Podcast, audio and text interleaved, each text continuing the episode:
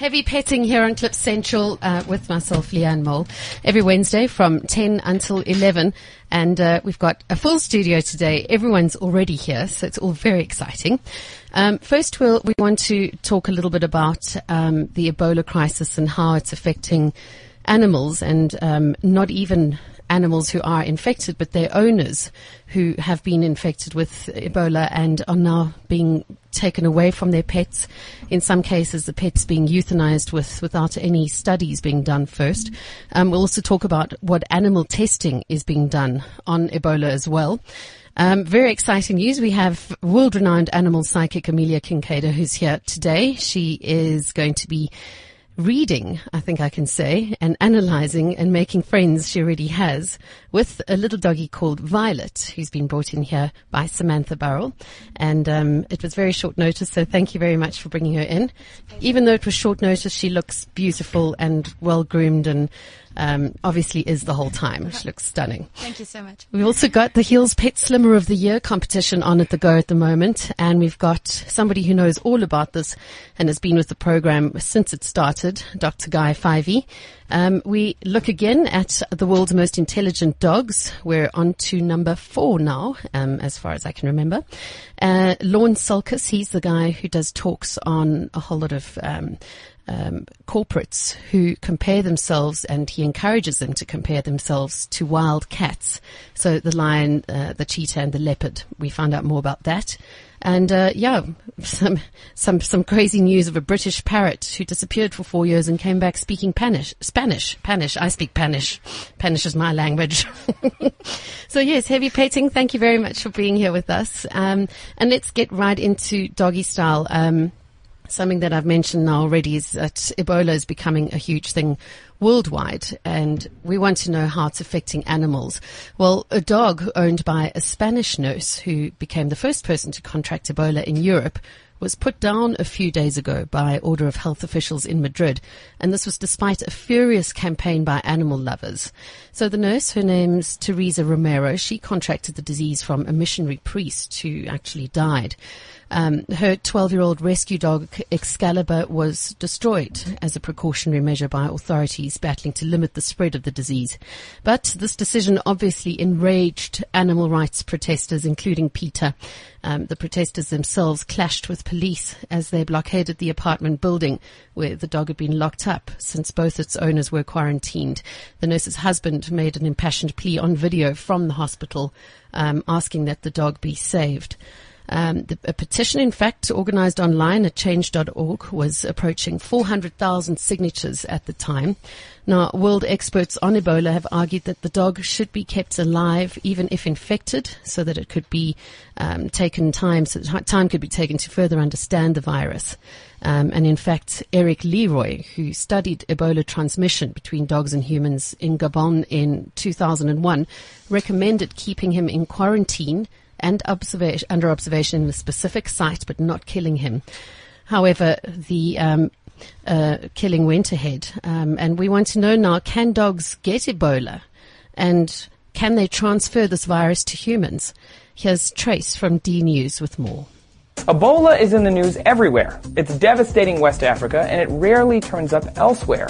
But the public outside of Africa is still freaking out. A man in Dallas has died and 48 people are being monitored in that city. Ebola's transmission is limited to people who have come in direct contact with someone who has Ebola. Someone is usually how it's worded by the CDC. But unfortunately, it's not just people who can become infected. The nurse in Spain who was infected with Ebola has been under quarantine since October 6th. Since it takes two days to three weeks to show symptoms, she definitely exposed her dog, Excalibur, to the virus, and in response, the government of Madrid wanted to euthanize her pet. It's not unusual for a virus to be present in humans and other animals. We are just another animal after all. And according to our sister site, discoverynews.com, the virus has been detected in chimpanzees, gorillas, fruit bats, monkeys, antelopes, porcupines, rodents, dogs, and pigs, and of course humans. Ebola is what is called a zoonotic disease, or a virus that is not confined to one species. Scientists found that man's best friend can become infected after an Ebola outbreak flared up in Gabon in 2001. A study in 2005 by the CDC found that several dogs were exposed to the virus by eating infected animals. The CDC sampled blood from almost 500 dogs in both Gabon and back in France and found that 2% of French dogs had the Ebola virus and 25% of dogs in villages around the outbreak had it. Frighteningly, dogs don't get symptoms and it doesn't seem to kill them either. So there's no way anyone can tell if a dog has it without sampling their blood. The question is, can those other animals transmit the virus to us? Do we have to come in contact with their bodily fluids to get it too? And scientists aren't exactly sure. Lab tests suggested that the Ebola virus is found in dog fluids, feces, urine, blood, saliva, and drool, though dogs don't have sweat glands, so there's that. Based on that though, humans could theoretically become infected if a dog carrying Ebola licked their face, though the science isn't 100%. There are no reported cases of dogs spreading Ebola to humans, and Excalibur would not have been able to reinfect his owners, as there has never been a case of a human being infected twice. With regard to other pets, there's never been a documented case of a cat with the virus at all. So cat owners, you're good. Pet lovers of the world did create an online petition to save Excalibur. Sadly, they were not able to save the dog, who they felt should have been studied or put into quarantine, just like his master. Well, now, in a very similar case in America, uh, a nurse in Dallas, Texas is also in isolation after being infected with Ebola, but officials are treating her case completely differently and her dog very differently. It seems that Bentley, the Cavalier King Charles Spaniel, might not suffer the same tragic fate as Excalibur in Spain. Bentley is in a safe place and is in the care of the city of Dallas at an undisclosed location. Dallas Animal Services will oversee Bentley's care over the next few weeks while he's being monitored for Ebola. Now, his owner, who is a 26 year old nurse, Nina Pham, was admitted to hospital on the weekend with a fever after treating a Liberian man who fell ill after arriving in Texas. It's still unclear how the transmission occurred, and Pham is the first patient to contract the disease on U.S. soil. Now, moving away from animals who are at risk of Ebola, we look now at animals that are being tested in order to find a cure for Ebola. Uh, obviously, as the virus spreads, scientists are racing to develop a vaccine. And um, can animal testing cure Ebola? Well, Animalist News now explains how testing an Ebola vaccine on, on monkeys may hold the key to protecting humans from the deadly virus. Hey, I'm Alex Farnham, and this is Animalist News. According to a recent story from Texas Public Radio, scientists at the Texas Biomedical Research Institute have been trying to find a vaccine for Ebola for over 10 years, which includes testing on macaques. Scientists say that these monkeys have immune systems that are comparable to humans and that their Ebola symptoms are similar to ours. Now, that's probably because they share a big chunk of the same genome. Now, the Humane Society has concerns about this testing saying that there are animal welfare laws being broken. But scientists insist that without using macaques, there's no other possible way to find a vaccine. Now, there are only six facilities in North America that are actually allowed to work with the Ebola virus. And those are classified as level four biosafety labs, the highest level of precaution for working with the most dangerous agents. They're airtight and highly secure, so don't worry. One of these labs in Canada, where vaccines vaccines have also been tested on primates has progressed to testing the vaccine on humans. Results of this vaccine are expected in December and then may be tested on humans in West Africa. However, if the conditions remain unchanged for Ebola, the projected cases could be over a million by mid-January 2015, according to the Center for Disease Control. That's less than four months. So the ethical question we face is, are the tests on these macaques worth finding a vaccine? Could there be another way? Lots of questions raised by this entire issue, and I'm sure lots of opinions too. If you do have any, please message us to the show directly on WeChat on the Cliff Central um, official account. And um, right, so continuing doggy style on heavy petting here. Um, we've all done this. We've all looked into our dog's or cat's eyes. We've all wondered what they're thinking, and sometimes we even ask them out loud, "What are you thinking?" And it works the other way around too. I mean, I've often found when I I talk to my pets and I can see that he's really, really trying to understand. He's trying so hard to understand what I'm saying um, but he's not really getting it. Well, somebody who does get it, and um, I don't know, makes the rest of us feel a little bit silly because she knows so much, is Amelia Kinkade, who is a renowned animal whisperer. She is a worldwide known um, pet psychologist and animal psychologist, and I mean, she's just she's just something. Her her entire scope spreads way beyond dogs and cats. Um, she works with animals all over the world and with people all over the world, traveling the world, um, lecturing, and in fact, that's what brings her to South Africa right now. Welcome to you, Amelia. Thanks very much for being here. Thank you so much. I wasn't expecting to open my mouth and already be crying. Oh, but that introduction brought some tears to my eyes already. Um, I'm teaching here in Johannesburg this weekend, mm-hmm. and one of the things I find in South Africa is the most amazing animal lovers come out mm. to see me. And I think one of the reasons, uh, everywhere I go in the world, people ask, are, are there some countries that are more conducive to being able to communicate with animals? And here in Africa, you live with these animals. I mean, this is the only place where you're still in the Garden of Eden. Mm. Where you, we can drive an hour even from Johannesburg and be in Pilanesberg where there are elephants you know, yeah. where there are giraffes. I'm leading a safari after I teach here in Joburg, and the lions will be waiting for the truck, and they'll be waiting to show me the babies. The leopards bring me their cubs. So, how often do you come to South Africa? This year, I'm coming twice. So, I'll be back in June, leading another safari. Hopefully, maybe teaching again in Joburg. I go on and teach in Cape Town the beginning of uh, December. And I find here that people are extraordinarily gifted and they have enormous breakthroughs in my seminars. That's amazing. I mean, it's this is something that um, a lot of people really want to be part of, and it's really great that normal people can. It's not just a panel of experts and um, something that's closed off to the public. Anyone can can attend. Absolutely. Absolutely, and there's still space. So those of you that are listening, it's uh, listed on my site, which is just my name. It's www.ameliakinkade.com, K-I-N-K-A-D-E dot com. And uh, this weekend workshop will take place in Kyalami with horses. Oh, fantastic! yeah, really wonderful. I mean, you've worked with you've worked with tigers, you've worked with giraffes. I've seen pictures of you with giraffes, with, with all sorts of animals. Um, and the Olympic show team which is uh, extraordinary that they trust yeah. me. The horses in Buckingham Palace, which is extraordinary that they trust me. Yeah.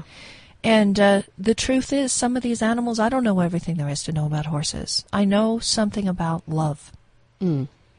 I don't know everything there is to know about tigers or lions or sharks or penguins, but I know something about love.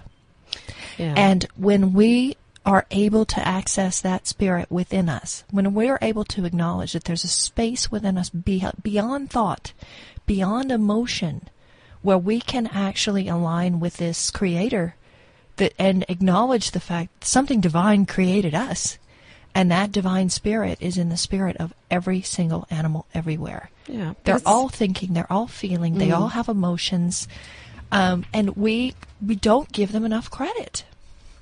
I'm sitting here looking at little Violet's face, which is so filled with expression. Um, Duncan, our producer, is, is, notoriously scared of dogs, and he's quite he's quite obsessed. He's taking lots of pictures of Violet, and Violet's loving it too. Um, yeah, so Violet is here with Sam, her owner, and um, she has come today specifically to to chat to Amanda, and for Amanda to please reveal what she's chatting to you about. It's a, Amelia. Amelia. Oh, sorry. It's okay. You know how often I do this. Do it with my own name. well, when I walked in the door and I looked into the eyes of this remarkably sensitive, beautiful little dog, we have this elegant, elegant little dog here. And I open with a question that I always open with and what I teach my students to open with, which is a positive question. Now I'm going to connect to her in a quantum process, which involves unconditional love. If I can silence my mind, if I can silence my emotions so completely that I could imagine that I am her, that I could look out her eyes and experience the world through her point of view, that's what I teach. So when I, I and I'm gonna I'm gonna use the words ask her and told me because that's the easiest way to describe this. Now, what I'm doing is picking up pictures, feeling feelings, seeing thoughts in her mind, feeling sensations in her body. And when I walked in the door, I said, uh, "Are you in love with another dog?" She said, "No, it's a cat." She's in love with a cat. She said, My best friend's a cat. And I said, Are you sure you don't have another dog that you're in love with? She said, Absolutely not. My, my great love is a cat. And now, Sam, can you vouch for this? Yes, I can. she's she's so close with our cat, it's actually frightening. So definitely, Who loves who more, the cat or the dog? I think the cat loves the dogs more. Funny enough. Nah, I don't know. I don't know. And then I said, "What? Who else do you love?" And she said, "Sam and Danny. I love Danny." So, Sam, do you have somebody in your life named Danny? There's the one guy that works on the farm where I stay, and Yeah. his name's Danny, and she's absolutely besotted with the guy. He can come into the property, and she's fine with him. It's one of the Yeah. only guys.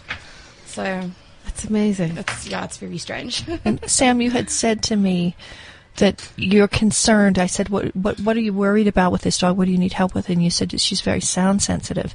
And when I tuned into her and I said, "What's going on? That they think you're too sound sensitive?" She said, "I want you to tell them that I can save their lives, that I can hear intruders blocks away." That I can alert them when their lives are in danger. They need me to be able to hear things that they can't hear. Find at the watchdog. she did this three weeks ago. Oh, yeah? We had two intruders actually standing at our kitchen window, and they'd opened up all the windows, and she just gave this like warning bark Yeah. twice, and um, yeah, she alerted us to them. Otherwise, we wouldn't have known, and it would have probably gotten into the house. And being on a small holding, I mean, this is something that's Yes. absolutely essential. Muldersdrift, so Much better than any alarm system. the best. Yeah. So she's a little protected too. Yeah. big protector. They, they can hear things we could never hear in our wildest dreams. Mm. They can smell things that are so beyond our comprehension. They could tell you if a man's walking two blocks away who has smells like gunpowder, who has alcohol in his breath, who's never been in that neighborhood before, and that you can hear as they alert each other throughout the neighborhood. When you hear the dogs barking in the middle of the night and it's spreading down the street, mm. they're saying, "Oh, there's a man who just climbed over the fence and he has a little brother with him and they ha- they have guns." And they are so much smarter than we are. They're so much more sensitive and their senses are so much more keen. Mm. It's absolutely crazy that humans think that we're better than them in any way. Yeah. No, I mean, this is something that us heavy petters have always stood by. And, um, I mean, science has proven this for us um, in, in terms of their sensory perceptions and, and what they're able to pick up. Um, and obviously, not only dogs, but we're talking about all animals. Everything. um, dolphins, um, a whole lot of animals that you've worked with yourself. everything. And e- even when you think of the way bees communicate and what they're capable of, it's phenomenal. Or monarch butterflies or sea turtles, uh, they're all so connected to the earth and to their own innate intelligence. One of the things they can teach people, in the simplest of terms, is just how to be happy, how to be grateful and enjoy your life. And that's what dogs and cats and horses are constantly trying to do, is trying to heal us. And the first step for humans is to learn how to listen. If we can listen to the animals, um, when I asked this dog about her past, she said that she had been with a family that abandoned her and that she spent some time wandering on the street. And it's just devastating. And then she, she ended up getting caught and put in a pound where she had a hysterectomy. And I'm not saying we shouldn't do that, because God knows we have to do that. Yeah. But for her, then to be in a cage with no painkillers, wondering if anyone was ever going to come for her, it was her idea of hell. She was certain that, that her life was over. She couldn't be in more pain. Another reason she's so sound sensitive, all the dogs barking that were just deafening. And then you came, Sam. Where did you Where did you find her, Sam? I'm at the Randburg SPCA. And did you go specifically because you wanted to find a homeless doggy? Yeah, look, my um, Great Dane Cross Bull died of cancer, and I went to go and see if there was maybe something else, and I'd, I'd actually picked a dog. Yeah. Off And of, I- what off of the internet? No, as I was walking, and Oh, I thought, yeah. no, definitely this one. And I thought, well, let me just walk along. And there she was, standing on these other two poor dogs' heads, trying to get out the gates to get to me. It was like love at first sight. So Oh man. that was that was how I got her. Don't you don't you find that, Amelia? I mean, um, it happened to me where every animal that I've ever gone to a shelter to find, they find me. They'll be the ones clambering on top of each other or climbing up the fence. They do. Yeah, They do. yeah. And uh, it brings on questions of reincarnation that, as crazy as it may sound, it's part of the natural world, it's part of physics. That energy disperses and then it comes back together in a new form. That's how our universe works. And everywhere I go, every day, I have people who are certain that they have the same animal that they've had before. And when they ask me, have I had this animal before? And if that animal says, yes, I was the, you know, orange and white cat that died last March of kidney failure. And then the person says, oh my God, I had an orange and white cat who died last March of kidney failure. This actually happened. This is a great and funny story. Yeah. One of my clients, uh, brought me a ferret. So I was teaching and our guest teacher, there'll be teachers this weekend in, in Joburg, dogs and cats and horses provided. So the students, I'd like you to bring photographs that we can learn. I can teach you how to read the photographs. But in this case, the woman brought me a ferret. And a funny, funny little thing. I love them. Yeah. And the ferret said, tell her I was the black and white dog that died last May. I mean, that's really specific. Yeah, it's real specific. Yeah. That sat on the, the, the white floral couch and I told her and the woman burst into tears. And I asked the ferret, why did you come back as a ferret? And he said, because she's not allowed to have dogs. And she said she had moved, she moved into a new apartment building where she uh. wasn't allowed to have dogs. Gosh, so I'm So she gets a ferret, but see, consciousness is consciousness. No matter what form it takes. If every single animal is thinking, feeling, intelligent, emotional, complicated, if we acknowledge that, that's the starting point mm. of being able to have this conversation. Now, Amelia, you have these conversations with animals um, worldwide, as we've said, and what I know that you're involved in. You've been involved in animal charities all your life, and you now have your very own. I'm starting something this I mean as we speak and it's so exciting. I'm going up into Zambia to talk to the kids in the schools and these are children that could grow up to be poachers if we don't get to them first. So the charity is called Amelia's Archangel Society, ARK. And the focus is going to be about educating children about animals. And hopefully in time that can extend to disaster relief. I want to be able to go in and rescue animals like these animals whose whose owners have died of Ebola and those animals have nowhere to go. Yeah. Or if there's another Hurricane Katrina or a tsunami, which is inevitable. Someone has to be there for the animals. But in the meantime, every time I come to Africa, people say, what do we do about the rhinos? And the only thing that can be done is that we go in and talk to the children in the schools so that five years from now, ten years from now, when these children are in control of this world, they're going to make different choices. Yeah, that's the thing. It's, um, it's education from a from a grassroots level, and also addressing poverty in, in South Africa. I think that's the big driver of, of rhino poaching here. Um, Amelia, I'm sitting looking at two of your books. Um, I know that you've you've done this all your life, all your adult life. Um, you've been involved in this for years and years. I mean, for instance, the Straight from the Horse's Mouth was this not one of your first? That came out in 2001 and uh, got published all over the world, which was shocking. it was shocking. didn't expect that? Oh my goodness, no, no, no! I didn't expect that. And now I can tell you one of one of the biggest honors of my life is getting emails from Korean children saying that they no longer want to eat dogs and cats Yeah. because of that book. Jeez. If I can get published in China, maybe we can finally start getting somewhere with tiger conservation. Yes, and um, also looking at speaking of rhinos and looking at um, cultures involving rhino horn and that sort of thing uh, Right. across across the um, Asian countries as well. Um, and another book of yours here, The Language of Miracles, which has a beautiful uh, Great Dane, spotty Great Dane on, on the cover. Um, and this is, um, it's called The Celebrated Psychic. It teaches you to talk to animals. Can it? Yes, it can. And uh, on my website, the books are available on Amazon, and I also have a page that has meditations, downloads, instruction from these books for those of you that can't come to the seminar this weekend. So if they go to my website, they'll see a, a multitude of new videos that I've posted. And I'm going to be developing a webinar series this year so that I can speak to my students all over the world. And it's phenomenal to be able to get online and have you'll, you'll be talking to people in Japan, Korea, Brazil, Germany, Norway, Switzerland, England, Ireland, Scotland, Spain, Italy, Yeah. Paris. I, it's it's incredible. It, it's a little bit of a global revolution now that everyone is starting to discover that we have abilities that we never knew we had before as human beings, and that these abilities can be developed.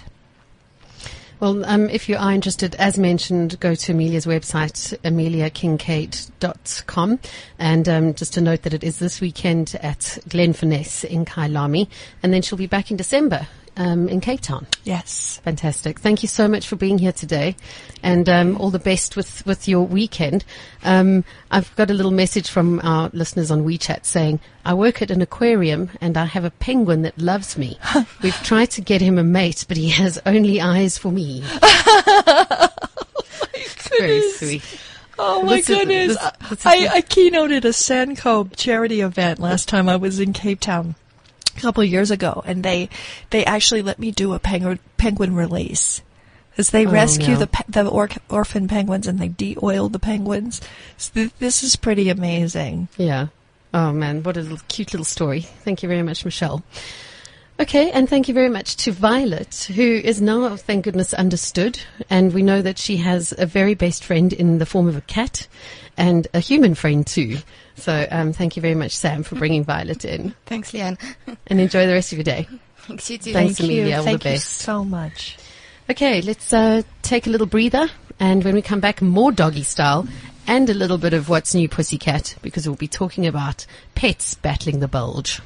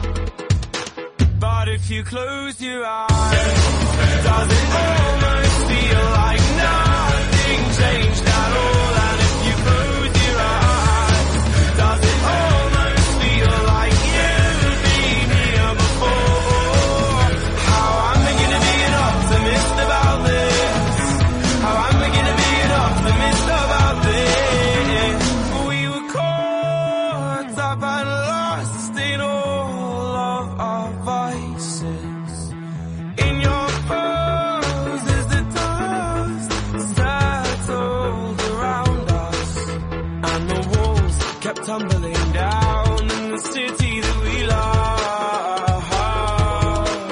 Great clouds roll over the hills, bringing darkness from above. But if you close your eyes,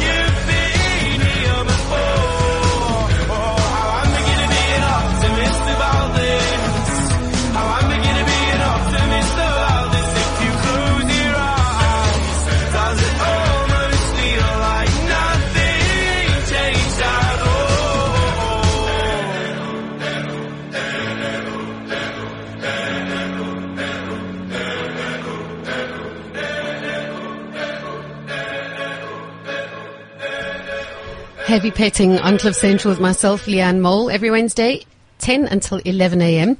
Um, and we've been speaking to the animal psychic and all-round do-gooder, Amelia Kinkade, who has been telling us what our animals are thinking. And I know what my animals think all the time, and that's food. which which brings in perfect timing with Dr. Guy Fyvie, who has been working on um, the Hill's Pet Nutrition South African um, competition for the Pet Slimmers of the year, and that's been for how many years now?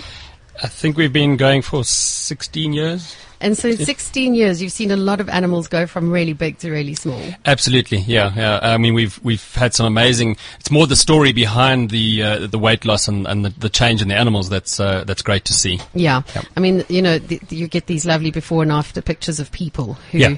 who've lost their weight, and it's it's al- almost always about aesthetics and what it looks like. But uh, for animals, it's just a huge thing when it comes to their health. Yeah, yeah. And uh, I know often when I get to the vet and I pop one or two of my animals onto the table, I'm greeted with the furry brow of the vet.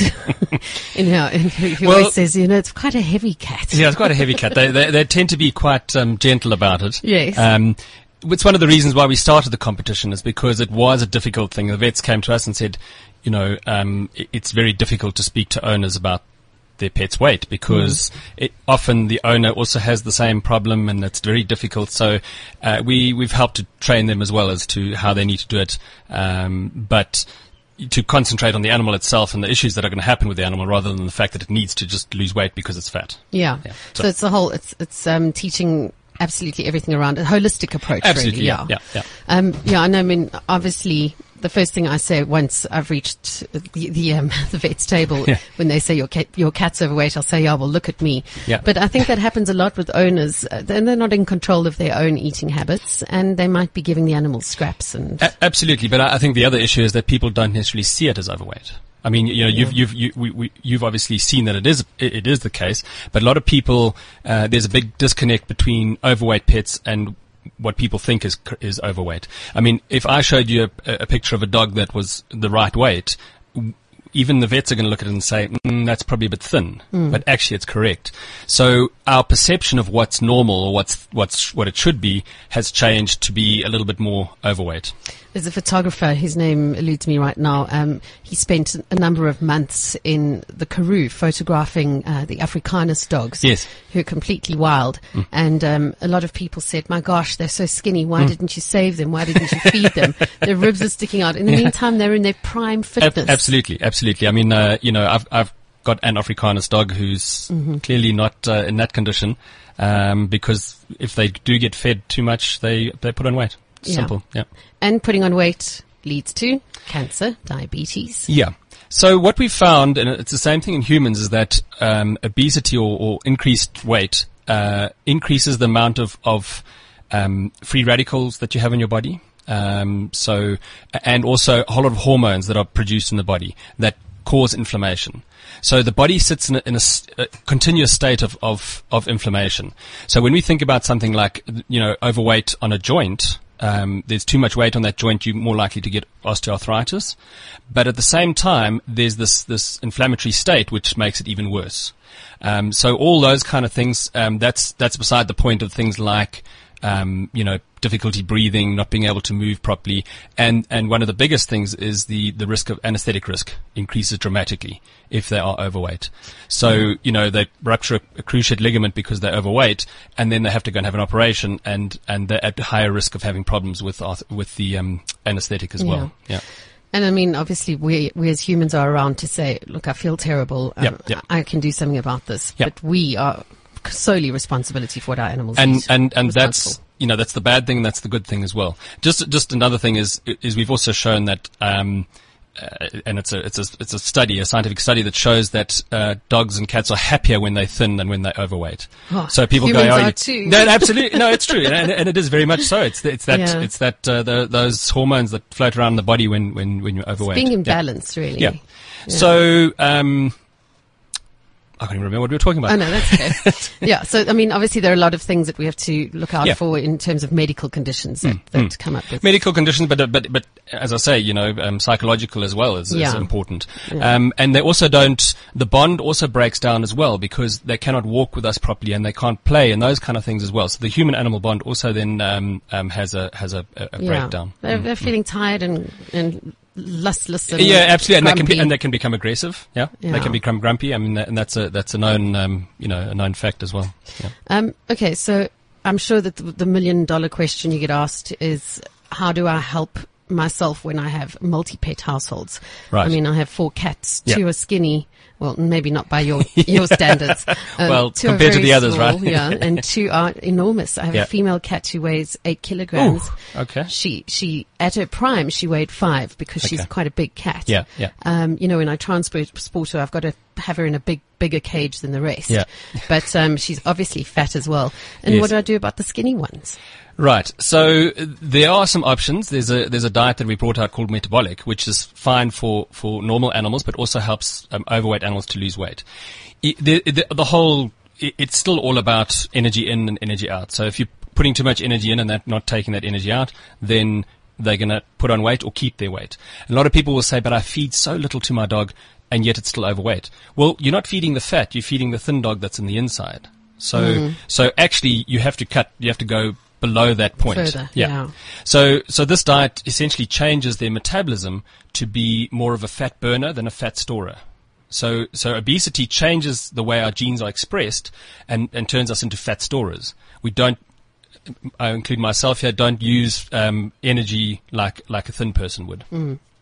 So, Okay. um, So, so okay, this year's finalists. Yes. I think how many are you down to right now, and how does the competition work? Okay, so they're, they're 10. Um, essentially, people go through through the year um, and, and join the competition whenever they, they go to a vet and, and get put onto a wa- the weight program. Um, they can go, there's a, there's a website where um, the animals uh, are tracked um, and there are a whole lot of tips and stuff for, for owners as well um, called petslimmer. Uh, .co.za, Okay. and that's the competition is called Pet Slimmer. So essentially, from there, people can then upload photos and and then also enter the competition. The competition's more about bringing awareness to the to the thing than than you know it's a beauty contest Yes. basically. so um, at this stage, we, then we cut it down to ten, um, and at the moment, you can go onto that website and go and vote. You've got another seven days to go. Okay. Um, and you can go and vote for your favorite. You can vote for your favorite five, basically. Yeah. And um, then they will, you know, there'll be a, a winner and so on.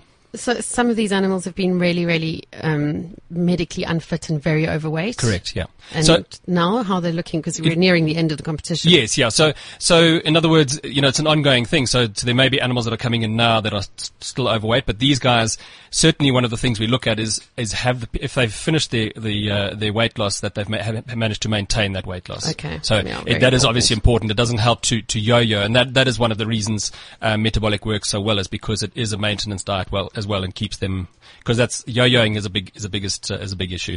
Um, Yeah. so yes, th- so these dogs definitely, dogs and, and the one cat, um, definitely have That's it. It's nine dogs and one cat. Nine dogs and one cat. That's it. Yeah. Little and Missy at the end. shame. and um, yeah, their, their their lives are much much better. And if you read any of the, the stories about them, because that's the other good thing about this website, it's got the stories of those animals, and you can read the stories of, of how they've changed. Um, and and as as you said, the medical conditions have got better.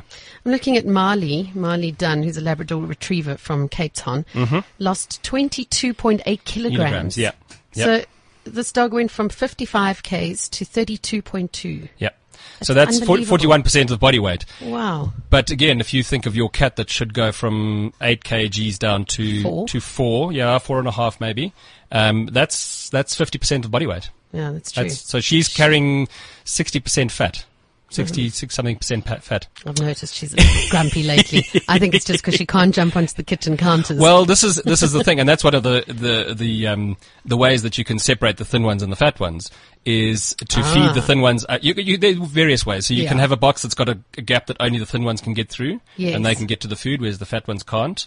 Um, or you feed them up on, on a you know on a pedestal or somewhere higher. Yeah. Yeah, I often I used to think that I wish that I could develop something where there was a chip in their collar and Yes. only their bowl would open. yeah, it had yeah. a lid. No, obviously we, we have that um, at our pet nutrition center where we have you know cats living in in a, in a big area with you know a whole lot of cats together. Yeah. and they can they can they get fed exactly the right amount because they have those little those chips. So there is there is such a thing.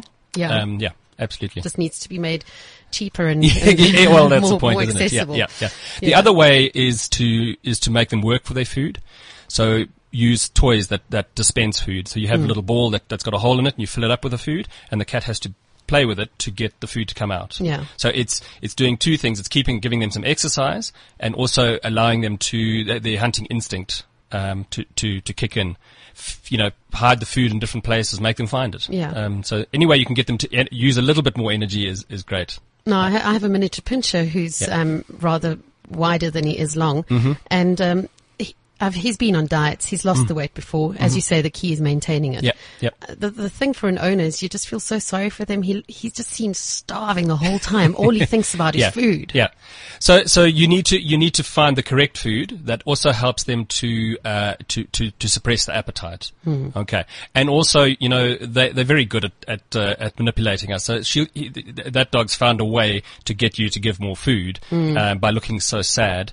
Uh, but if you give a toy or you give love or something else at the same time, then then that uh, that behavior should go away, and at least they're getting the attention, but they're not getting the food. Okay, good. Well, I'm very, very glad to see all these animals who've lost weight. Obviously, there are a lot of different breeds, and that can sometimes be difficult. And also, the reason why us humans can't really tell what overweight is. We, Yeah. we, you know, you can see if a human is overweight, we're one kind. Sure. But with with a Ridgeback compared to a Chihuahua, Oh, you've got yeah. a problem. Yeah, look, uh, you know, the way you, you obviously, you, you know, you can see the signs. The, the, the easiest way for us to do it is to, to, we feel the ribs. We do a body condition score. That's sort of a, a way to get a general idea. So it, it, is a little bit specialized, but you need to be able to feel over the ribs and feel that just a bit of a layer and you can feel between the ribs. That should be something. Uh, if you go to your vet as well and also on As the I side. feel my own ribs. Yeah, yeah, exactly. Me. I can feel the indent from my bra strap, but that's about it. But then I think I think go to the vet and ask them to to to uh, tell you how to do a body condition score, and, Okay. and obviously take your pet in for a for a checkup uh, as to see whether you know that that they should be um, they are overweight. Vets a lot easy. It's a lot easier to talk to them about if you've admitted that the dog is uh, the animal's overweight. Yeah, for so sure. so that's really what it's about. You'll also see that they slow down. I mean, it's a, a lot of dogs. It's obvious that they're overweight. I mean, that, that's. Uh, Mm. um, but as I say, a lot of people look at it and go, "Yeah, that's normal." Well, okay. You know, He's cute and he's cute and chubby. cu- yeah, Yeah. exactly. But he's unhappy. That's the point. Yeah, he's not. He's not a you know, he's not a happy dog. He's he's unhappy. Um, so yes, they, they, there are various ways of, of doing it, and there are different body condition scores. Um, those body condition scores also t- look at you know the fat around the tail. Um, and if you look at it, an animal from the side, it should have a it should have a, a, distinct um, you know a, a waist. Yes. Um, so that that's also something that they should have. Bit difficult in something like a Duxie or a, or a, or a Basset to see those things, but They you know, curve normal dogs downwards in the middle anyway. yeah, Blame Yeah. it on my bone frame. yeah, yeah, yeah, yeah. Heavy, heavy bones. Yeah. Dr. Guy Fyvie, thank you so much for coming in. And uh, goodness me, you've been on this for years. Um, and I'm, I'm sure that it's it's been quite rewarding for you. So thank you for, for doing what you do. It's a pleasure. Thank you very much, Leanne. Okay, um, we continue now. The last bit of doggy of doggy style here on heavy petting. Um, we've been looking at the world's most intelligent dog breeds, um, and so far we've covered number ten, which was the Australian cattle dog. In ninth place, Rottweiler. Eighth place, Papillon. Seventh place, the Labrador Retriever. In number six, the Shetland Sheepdog. Number five, we spoke about last week, the Doberman Pinscher. In fourth place is the Golden Retriever. We've uh, featured the Golden Retriever before, so we won't um, go through the intimate details again of exactly what a Golden Retriever's like, Retriever rather is like. We know they're intelligent, they're eager to please. Um, we know that they're bred as hunting companions and uh, that they're used in search and rescue operations. Surely you have to be really clever for that. So this week we're on, on to number three now. Um, the third most intelligent dog breed in the world is the German Shepherd. It's the world's leading police, guard, and military dog, and a loving family companion and herder. Here's Breed 101. The German Shepherd is a good old fashioned dog. A dog's dog. A worker. The breed was created by a German soldier, Max von Stephanitz. Did you ever have one of those days when you looked around and wanted to make a change? Well, about 100 years ago, von Stephanitz was having one of those days.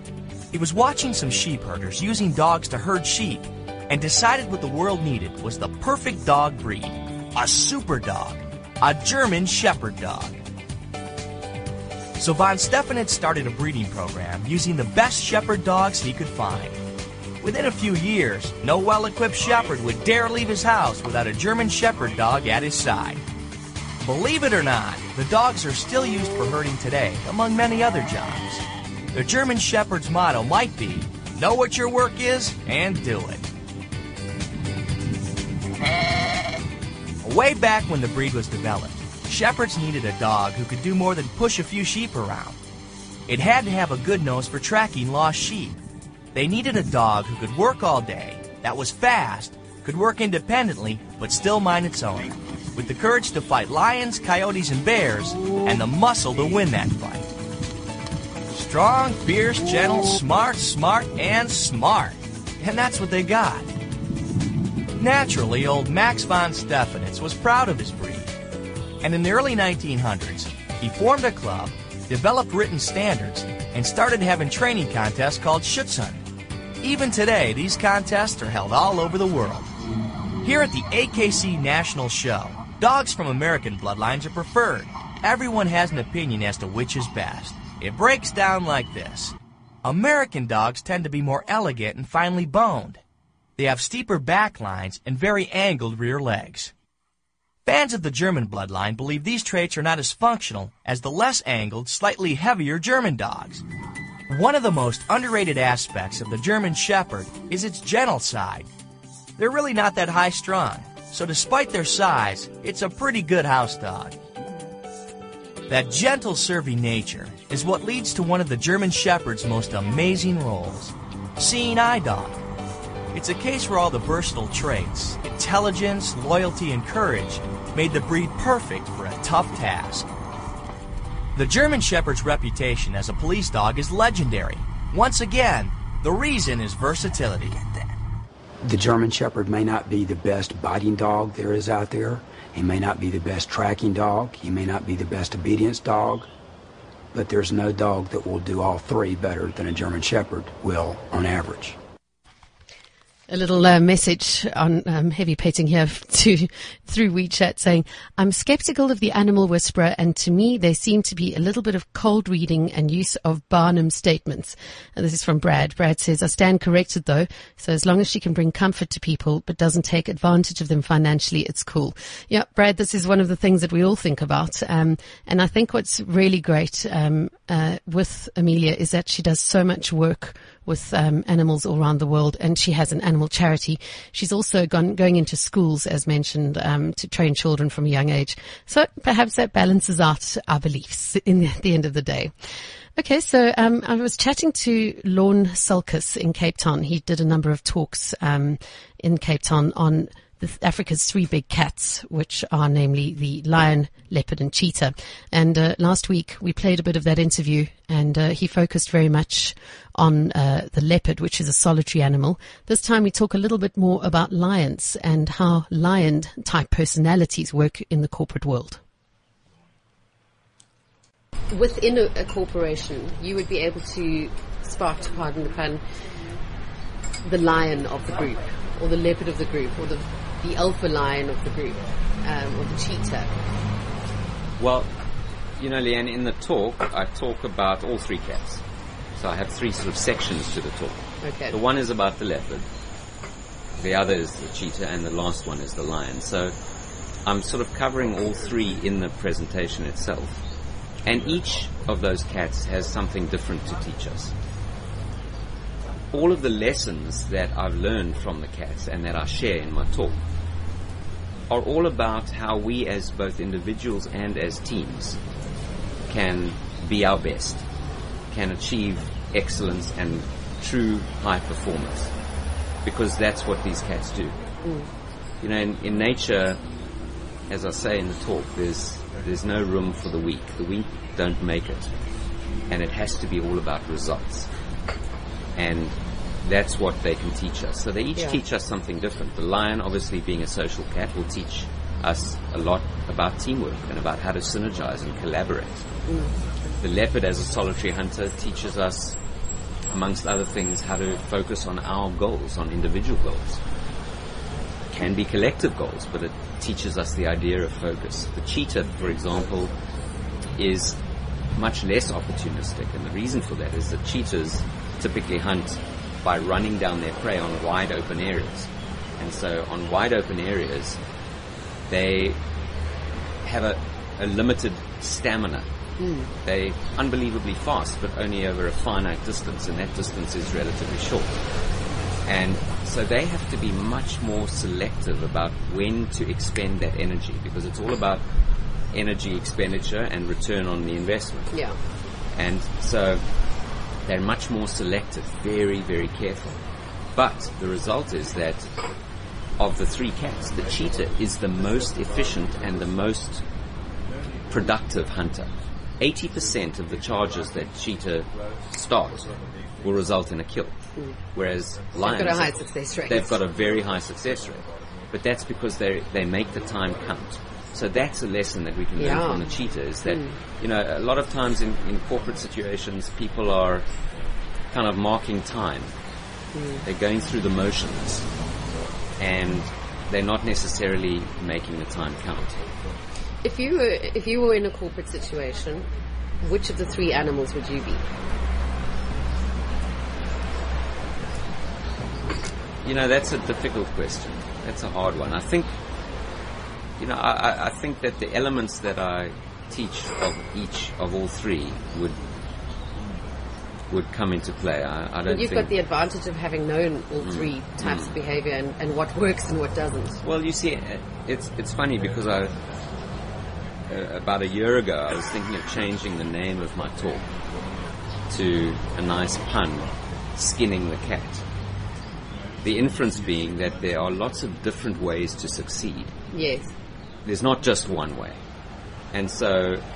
You know, I think it would be dangerous to say, well, you can just be a leopard Okay. because in the corporate environment, you know, you are surrounded by people, and many times, if you're in a job situation, you are working in a team.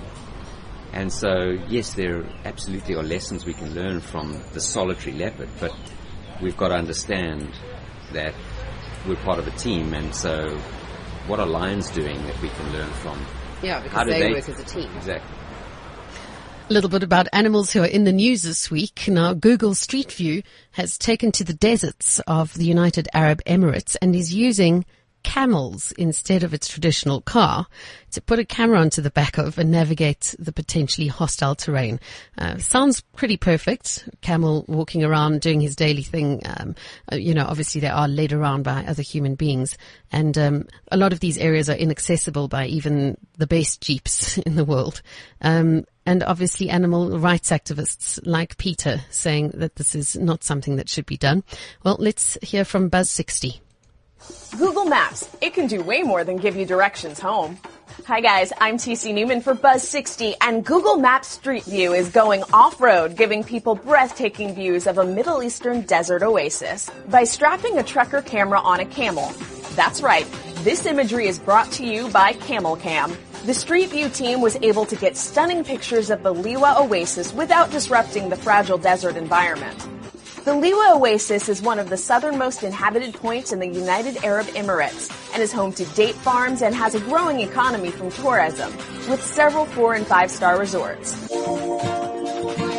If the desert isn't your thing, the team from Street Views already mapped out other exotic locations. How about a trip down the Colorado River, an exploration of the pyramids of Giza, a visit to the Taj Mahal, or a scuba diver's dream, the Australian Great Barrier Reef?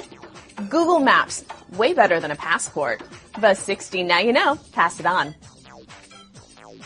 And lastly, here on Heavy Petting for the day, a pet parrot that spoke with a British accent when it disappeared from its home four years ago has been reunited with its owner. Unbelievable story, fantastic. However, the bird now speaks Spanish. Hmm, let's see how that happened. How does a parrot go from hello governor to hola amigo? Darren Chick's long lost, now bilingual pet parrot Nigel did just that. The African grey parrot originally spoke with Chick's polished British accent. Bring us some mash. Nigel disappeared from Chick's home in Torrance, California back in 2010. Julissa Sperling, owner of Happy Tails Dog Spa, found the bird and was charmed by the bird's ability to speak Spanish. Ah, ¿Qué pasó? Sperling contacted a local veterinarian who traced the microchipped bird back to its original owner. The Spanish-speaking parrot initially bit Chick Culero. and kept mentioning some guy named Larry. How Nigel survived and picked up Spanish remains a mystery. And who the heck is Larry? Estoy crudo. And that wraps it up for heavy petting this week on Cliff Central. Um, uh, we will be back next week and it will be the last heavy petting show. Um, I know that Cliff Central are looking at getting studios all over the country. So, um, it may not all come to an end. Um, we'll see how it goes, but, uh, I'm going to focus on settling down a little bit in Cape Town and finding out what animals I can find for you there. I'll be taking my own animals too, um, which is quite a process. We'll be speaking about that a little bit next week and, um, hopefully that uh, it will go smoothly and uh, we'll chat to you next week. That's Heavy Petting every Wednesday at 10 until 11 right here on Cliff Central.